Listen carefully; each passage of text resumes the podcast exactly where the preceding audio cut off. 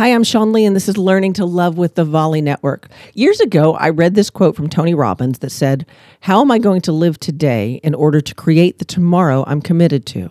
And I put it on one of my Facebook walls, and I've kept it there for a really long time because I think it's important to remember that. As we head into 2021, as you're making your New Year's resolutions, as you're deciding the kind of life you're going to live, I'm going to ask you to put that somewhere. How are you going to live today to create the tomorrow you're committed to? If you are committed to getting physically healthy and you're sitting in front of a big old birthday cake, have a piece of the cake, not the whole cake. If you are committed to growing your mind and getting your PhD, see what you need to do to get started back in school. If you're committed to any part of your life, what are you going to do today that's going to support that? Because I think that's where we fall apart, right? We think someday we're going to do this and someday we're going to do that and someday, someday, someday. But we don't realize that what we do today is the foundation for that someday.